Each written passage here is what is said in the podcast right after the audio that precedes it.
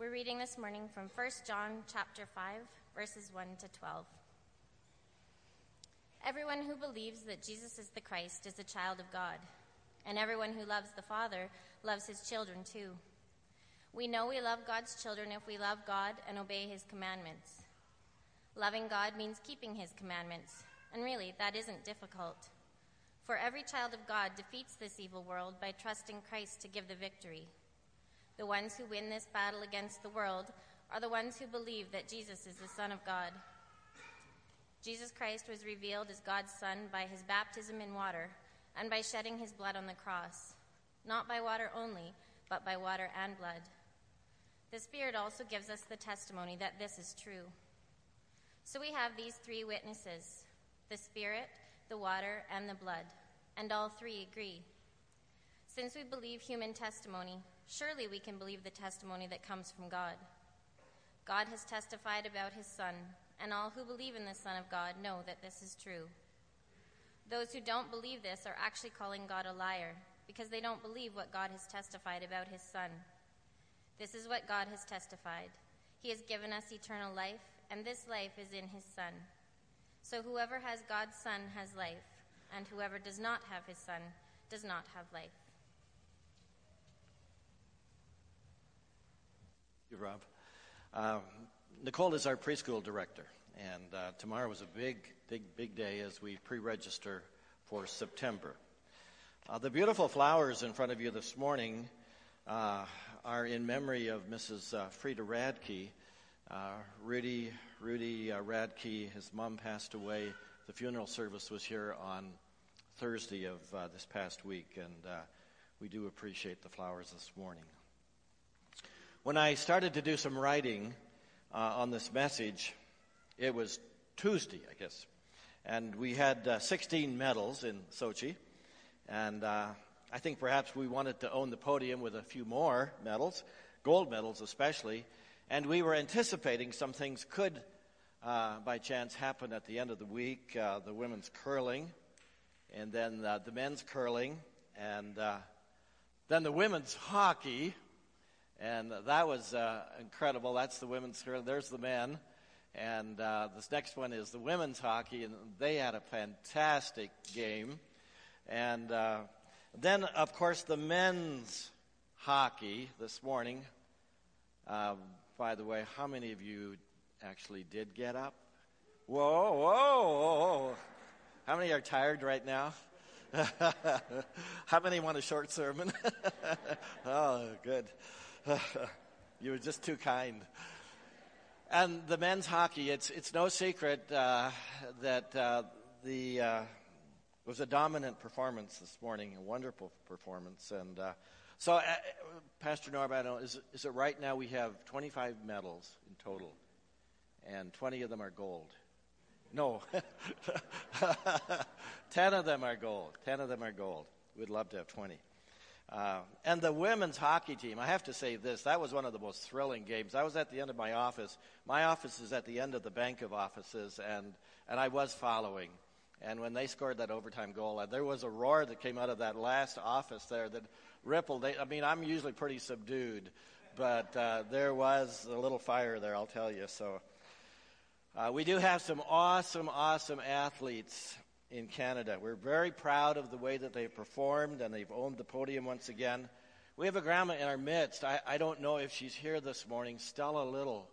Stella, are you here this morning? I don't see her. She has a granddaughter uh, by the name of Jenny who was the pilot of Canada 2 bobsleigh. I think it should be just the slide ahead, Lucas, uh, and you'll get a picture. Jenny is on, on the right.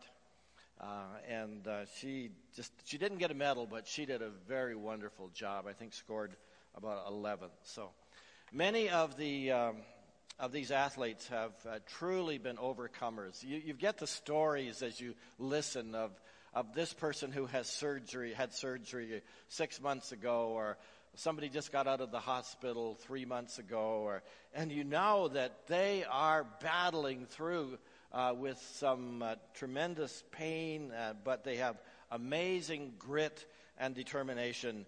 Uh, and there they were in Sochi, and they were giving their best. They're overcomers. We want to talk about that this morning, uh, being an overcomer, and here we are getting very close to the end of First John. What a book! What a book! I have uh, a renewed appreciation, uh, having never preached this book through from uh, chapter one to chapter five, just you know preaching messages, but never having done a series. I have a new appreciation for First John. Uh, what a book! It's an incredible letter from the pen of uh, John the Apostle. And so, if you're just joining us, we have been in a series of messages uh, from First John. The author of the book is uh, probably 90 to 100 years old. Amazing. and after uh, Jesus died and uh, uh, rose again and ascended into heaven, one of his followers, John, became a pastor. And probably all of his uh, other disciple friends were murdered except for John. He continued on as a pastor for many, many years. He lived a long life, a life completely dedicated to sharing the message of his dearest friend, Jesus Christ. And the letter he now writes is near the end of his life. And he writes to these churches in Asia Minor, and his heart is to help these young churches navigate through all the false teaching that has come their way. And the major issue that John deals with is the identity of Jesus. Some were teaching that Jesus was not God come in the flesh. So John presses home the point that Jesus Christ is God who became a man, that Jesus was both human and divine, and everything depends upon who Jesus is. And friends, isn't that the truth today? If we ever reduce Jesus to just being a good man, or if we ever reduce him to just being an amazing teacher, I mean, all the air pressure comes out of the tires and we are flat indeed. So John is very clear on who Jesus is that he is the Son of God, that he is God. There's a couple of other major themes that John wants to elevate through his letter.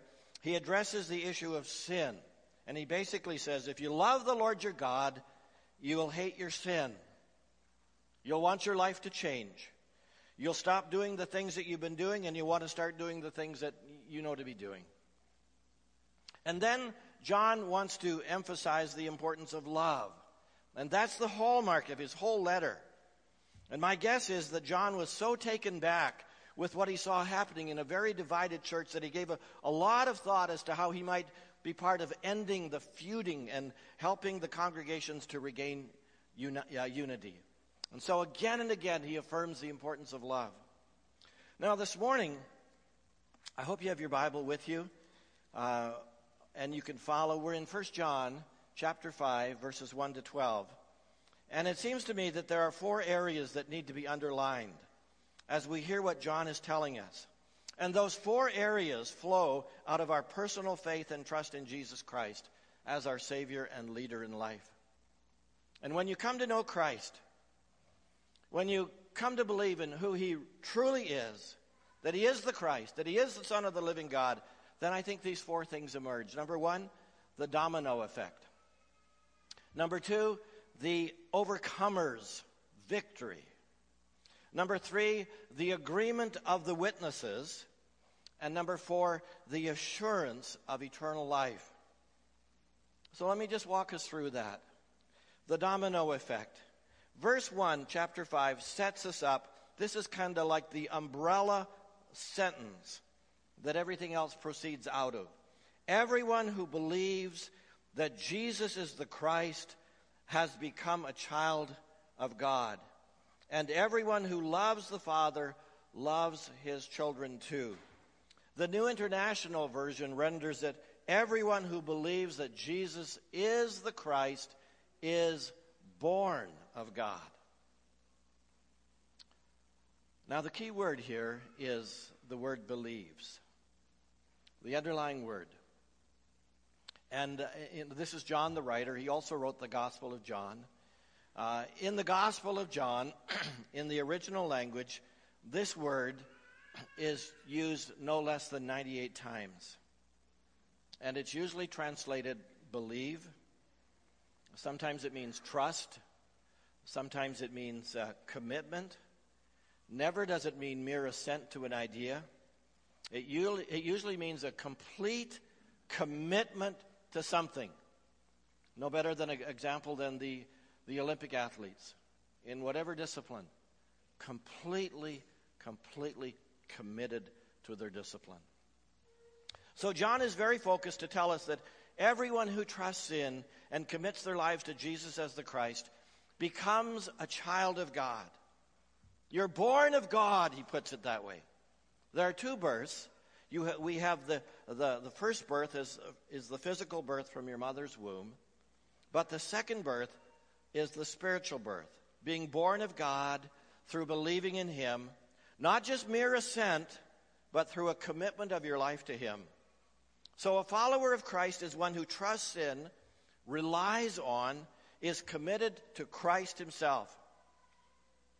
Now, when you sat down on the chair this morning, uh, you, you had faith that that chair would hold you up.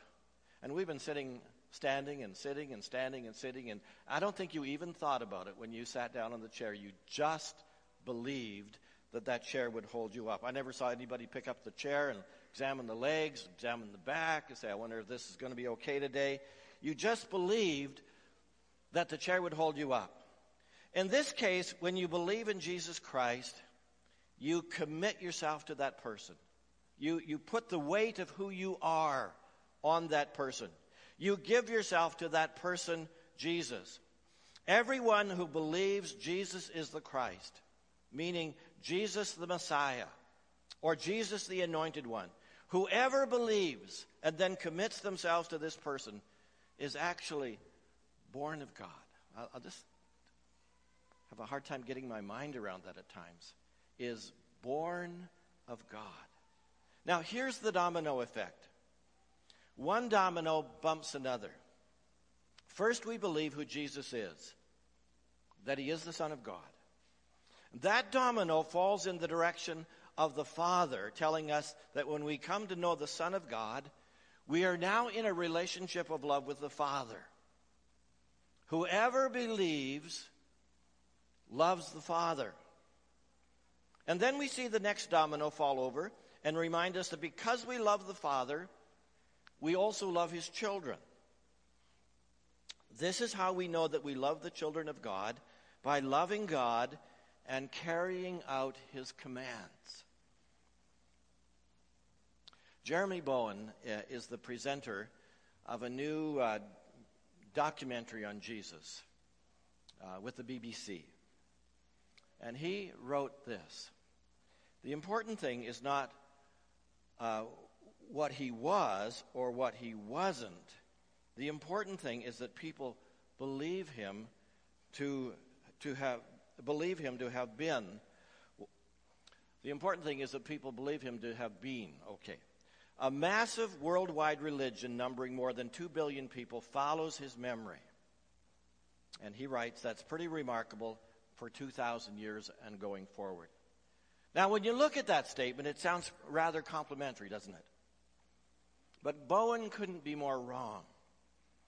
Who Jesus is and what he did is the very foundation of our faith. It's not just that he was an amazing legend, legend of history and that a lot of people acknowledge him as the, one of the great, great leaders in all of history and we kind of tip our head to him. No. Our relationship with Jesus Christ actually leads us into a relationship of love with the Father and into a commitment of love with one another. Uh, I am so impacted by verse 2. We know we love God's children if we love God and obey His commandments. How do you know you love the people that are seated around you this morning? Wives, how do you know that you are loving your husbands? And husbands, how do you know that you're loving your wives? And children, how do you know that you're loving your, your parents? And friends, how do you know that you're loving one another? How do we know that as a church we're loving one another?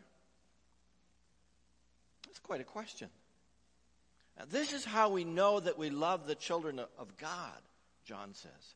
It is the fact that we love God? Yes, the answer is that we love God. I'd never really put it in that configuration before. I had to think about that. Sometimes we think, you know, I've got to be more concerned about loving my husband, or I've got to be more concerned about loving my wife. Am I, am I loving her enough?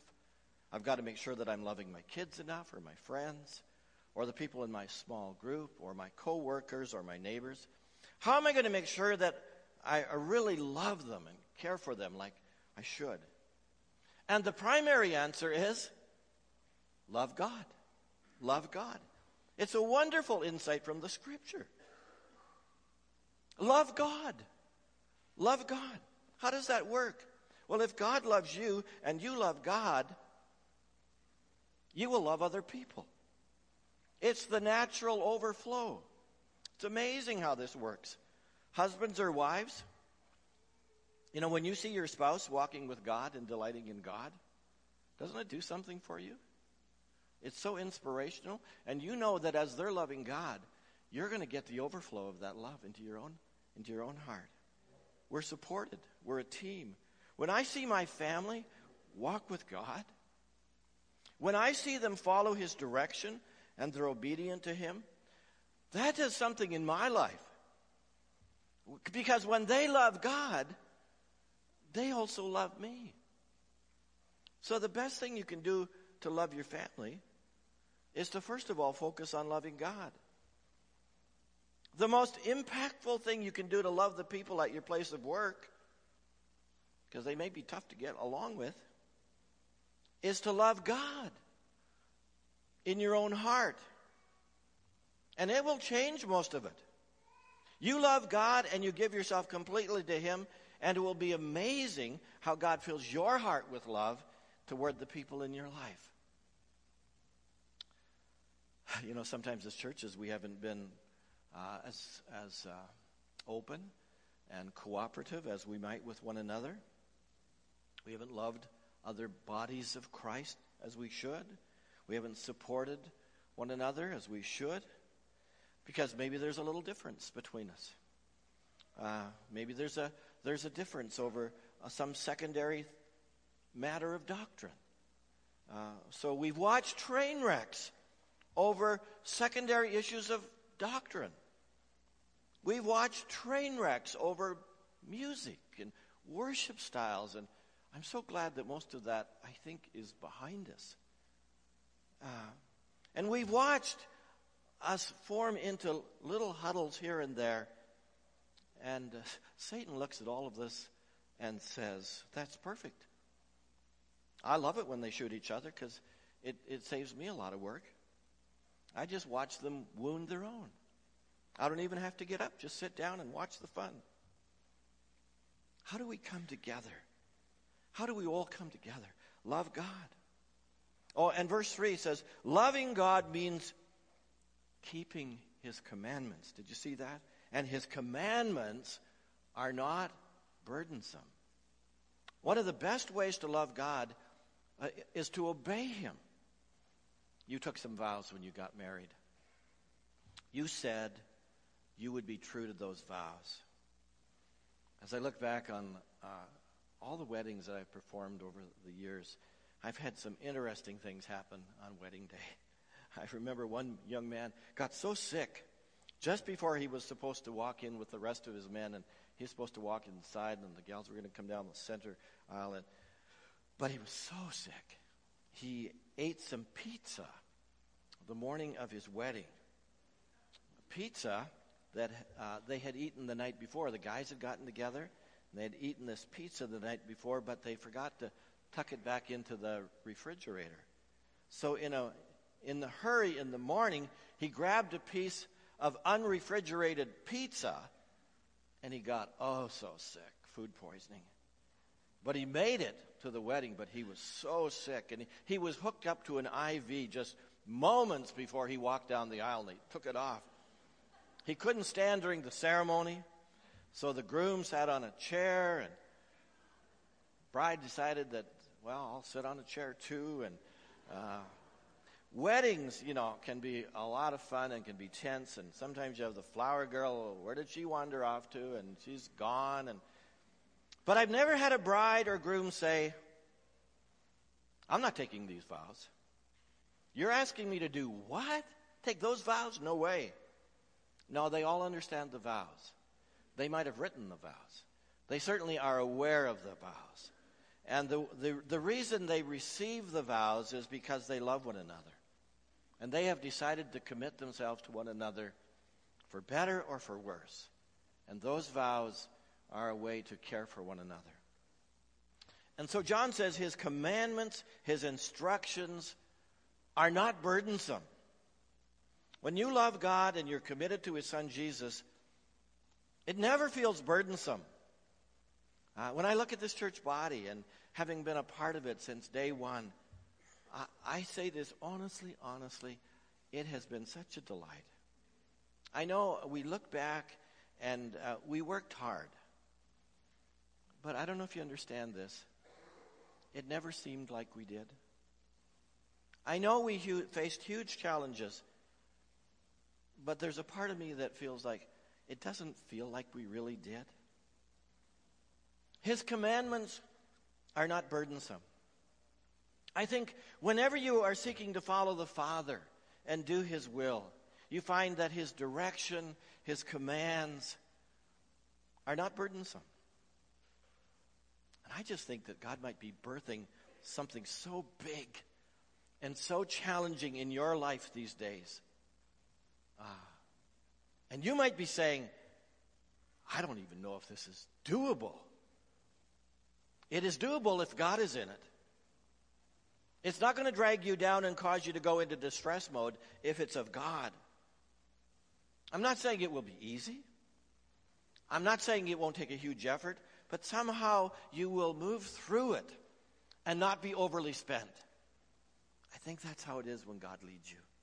You might be asking, God, where do you want me? Where can I make, make my contribution to your kingdom? Because I want every week and every month and every year to count.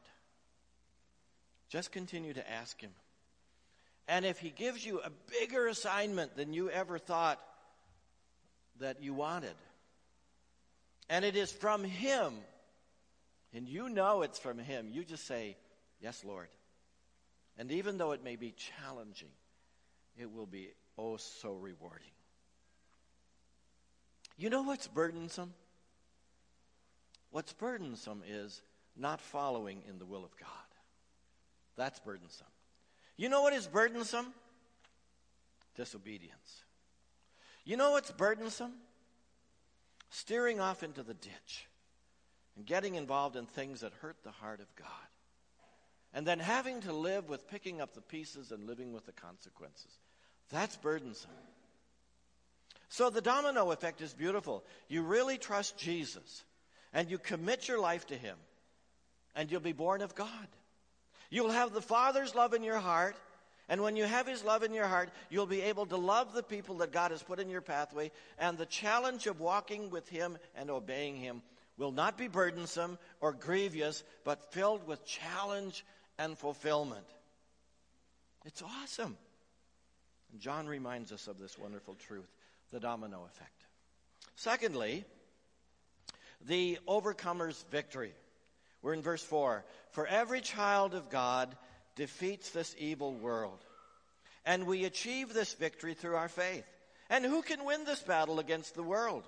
Only those who believe that Jesus is the Son of God. I do like the NIV rendering, verse 4. For everyone born of God overcomes the world. This is the victory that has overcome the world, even our faith. I don't want to negate the fact this morning that we that we face a battle in this life. There is a battle royal that's going on often. Satan sizes us up and says, "Ah, best mode of attack on that guy is a bunch of fear situations. That'll get him every time." Or this guy over here, uh, I just have to press the anger button, and he explodes. Or that guy back there, I just have to, to turn on the commu- computer and, and get him to look at those images. And I have him on his knees. I've rendered him helpless.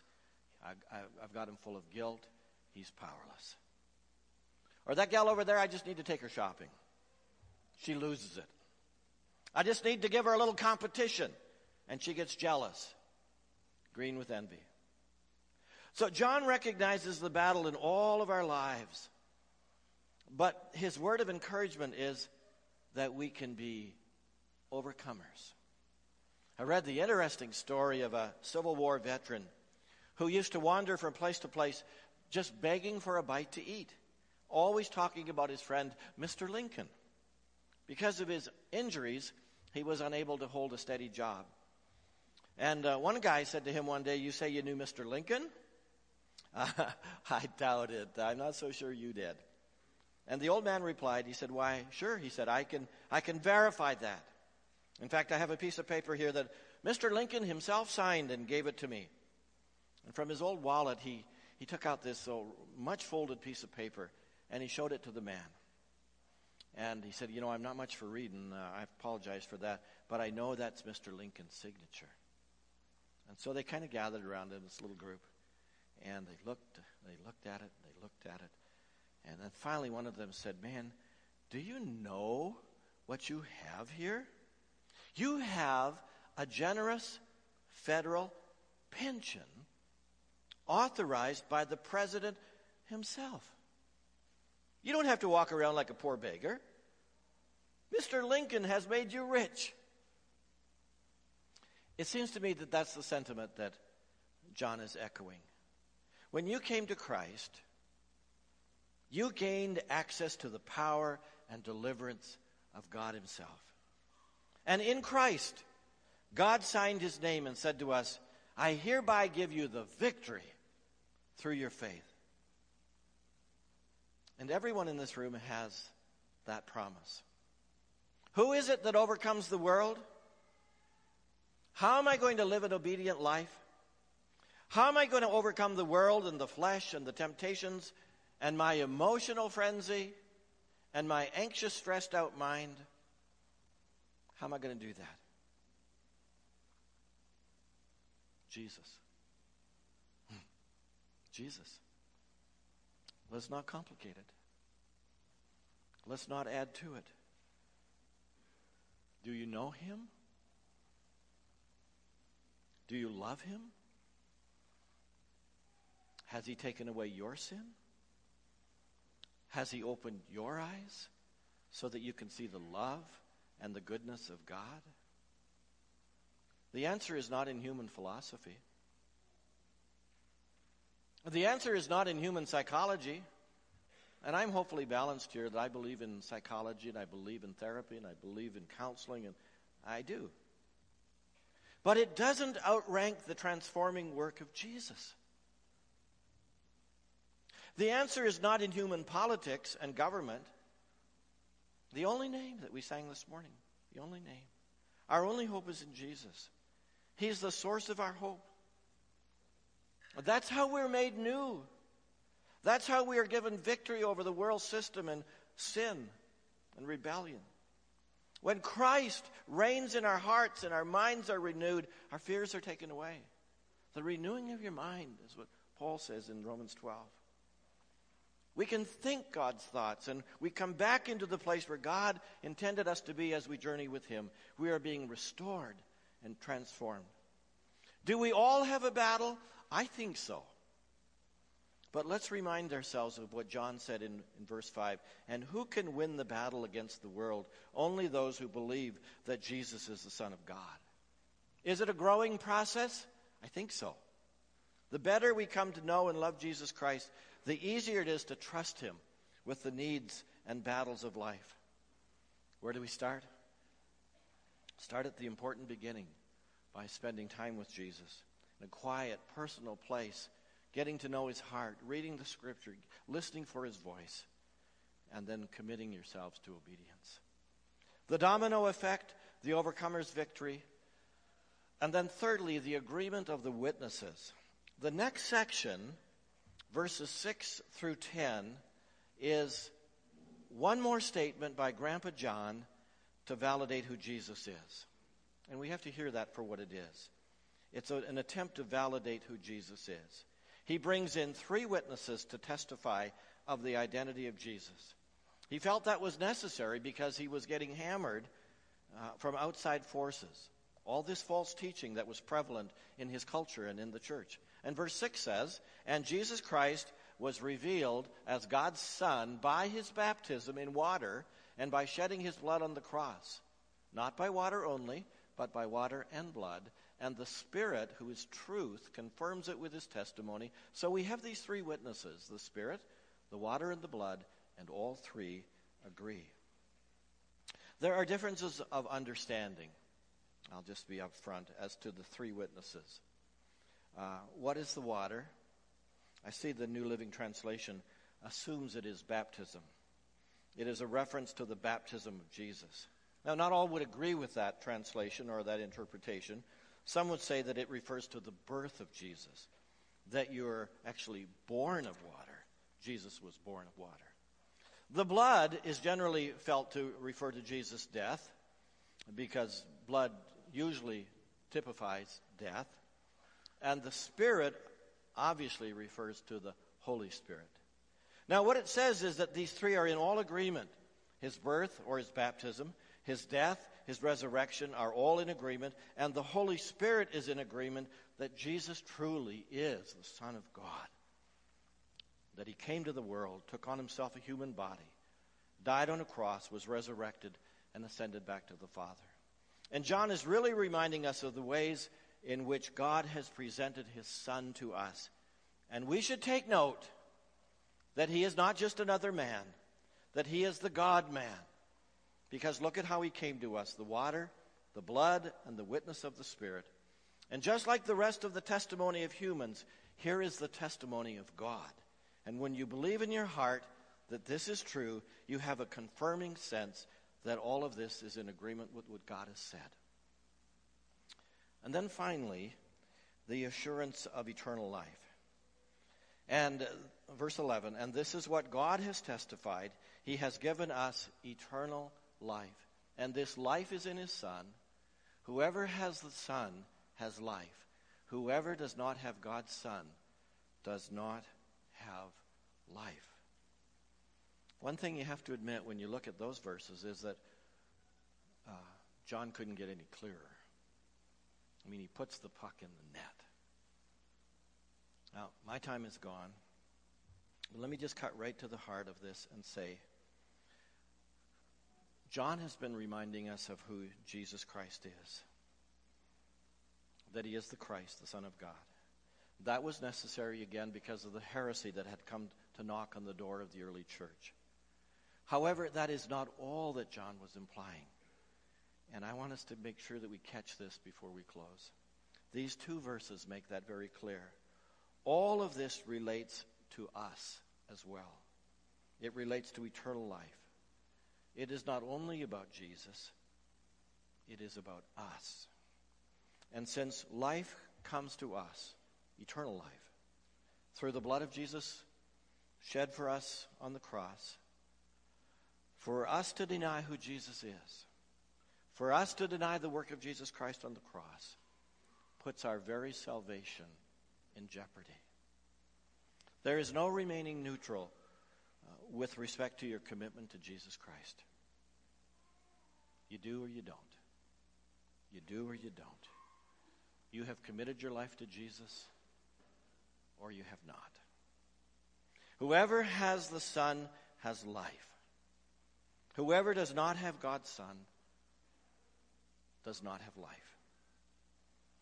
So we're reminded of three things. Number one, eternal life is a gift. That He has given us eternal life. John says that. That Jesus has given us eternal life. This gift is from God. It doesn't come as a result of hard work. We don't receive eternal life because we were the best. We were the best athlete of the bunch. We worked the hardest to get to the podium. It is not the result of achievement. It isn't even because you have worked hard in the local church. It isn't because you've been baptized. It isn't because you have become a member. That is not where eternal life comes from. It is a gift from God given to you because you trusted Christ as your Lord and as your leader. You committed your life to Him. You asked Him on the basis of who He is to forgive your sin and to cleanse you from all unrighteousness. So it's a gift. Eternal life is a gift. Secondly, eternal life is sourced in a person. This life is in his Son, John says. This life is in his Son. Christ alone is the source of our salvation. The worship song says it well. In Christ alone, my hope is found. He is my light, my strength, and my song. And then, thirdly, eternal life is a present possession. Whoever has the Son has life. If you have Jesus in your life, you have life right now, present possession. It is not, I hope I've done enough. Will I ever make it? Uh, as I mentioned, Rudy Ratke's uh, mom passed away. Wonderful celebration here on Sunday. And you know, she was not fearful to go home because eternal life was a present possession. Jesus was in her life. That gave her the confidence to say, Whenever you call, Lord, I'm ready to go. I'm ready. Nobody gets to heaven and says, Wow, that was a close one. I wasn't sure if I had enough to just get over the line. Wasn't sure about my timing. Wasn't sure if uh, I'd polished things up well enough. None of us will be there on our own merit. Only the merit of Jesus Christ and Him alone. John also says, Whoever does not have God's Son does not have life. We should not neglect those words. No one can remain neutral. Either you have eternal life or you don't. There's no in between. And when I say these words this morning, I'm only the messenger. But I must say them. These are the words of John. This is the heart of Jesus. He has come for all. His heart is that all would receive the wonderful gift of eternal life offered in who he is and what he's done. That all would receive. Whoever has the Son has life. Whoever does not have God's Son does not have life. You don't almost have heaven. You don't almost have purgatory. You have hell. You say, Ken, that's pretty offensive. But it is the truth. Regardless, I'm being the messenger. Four great truths from the passage the domino effect, the overcomer's victory, the agreement of the witnesses, the assurance of eternal life. So may God give us ears to hear and hearts to obey and confidence to walk with Him. Praise in our hearts for Jesus, who is the Christ, the anointed one, the Messiah, the Savior of the world. Amen. Let's stand together.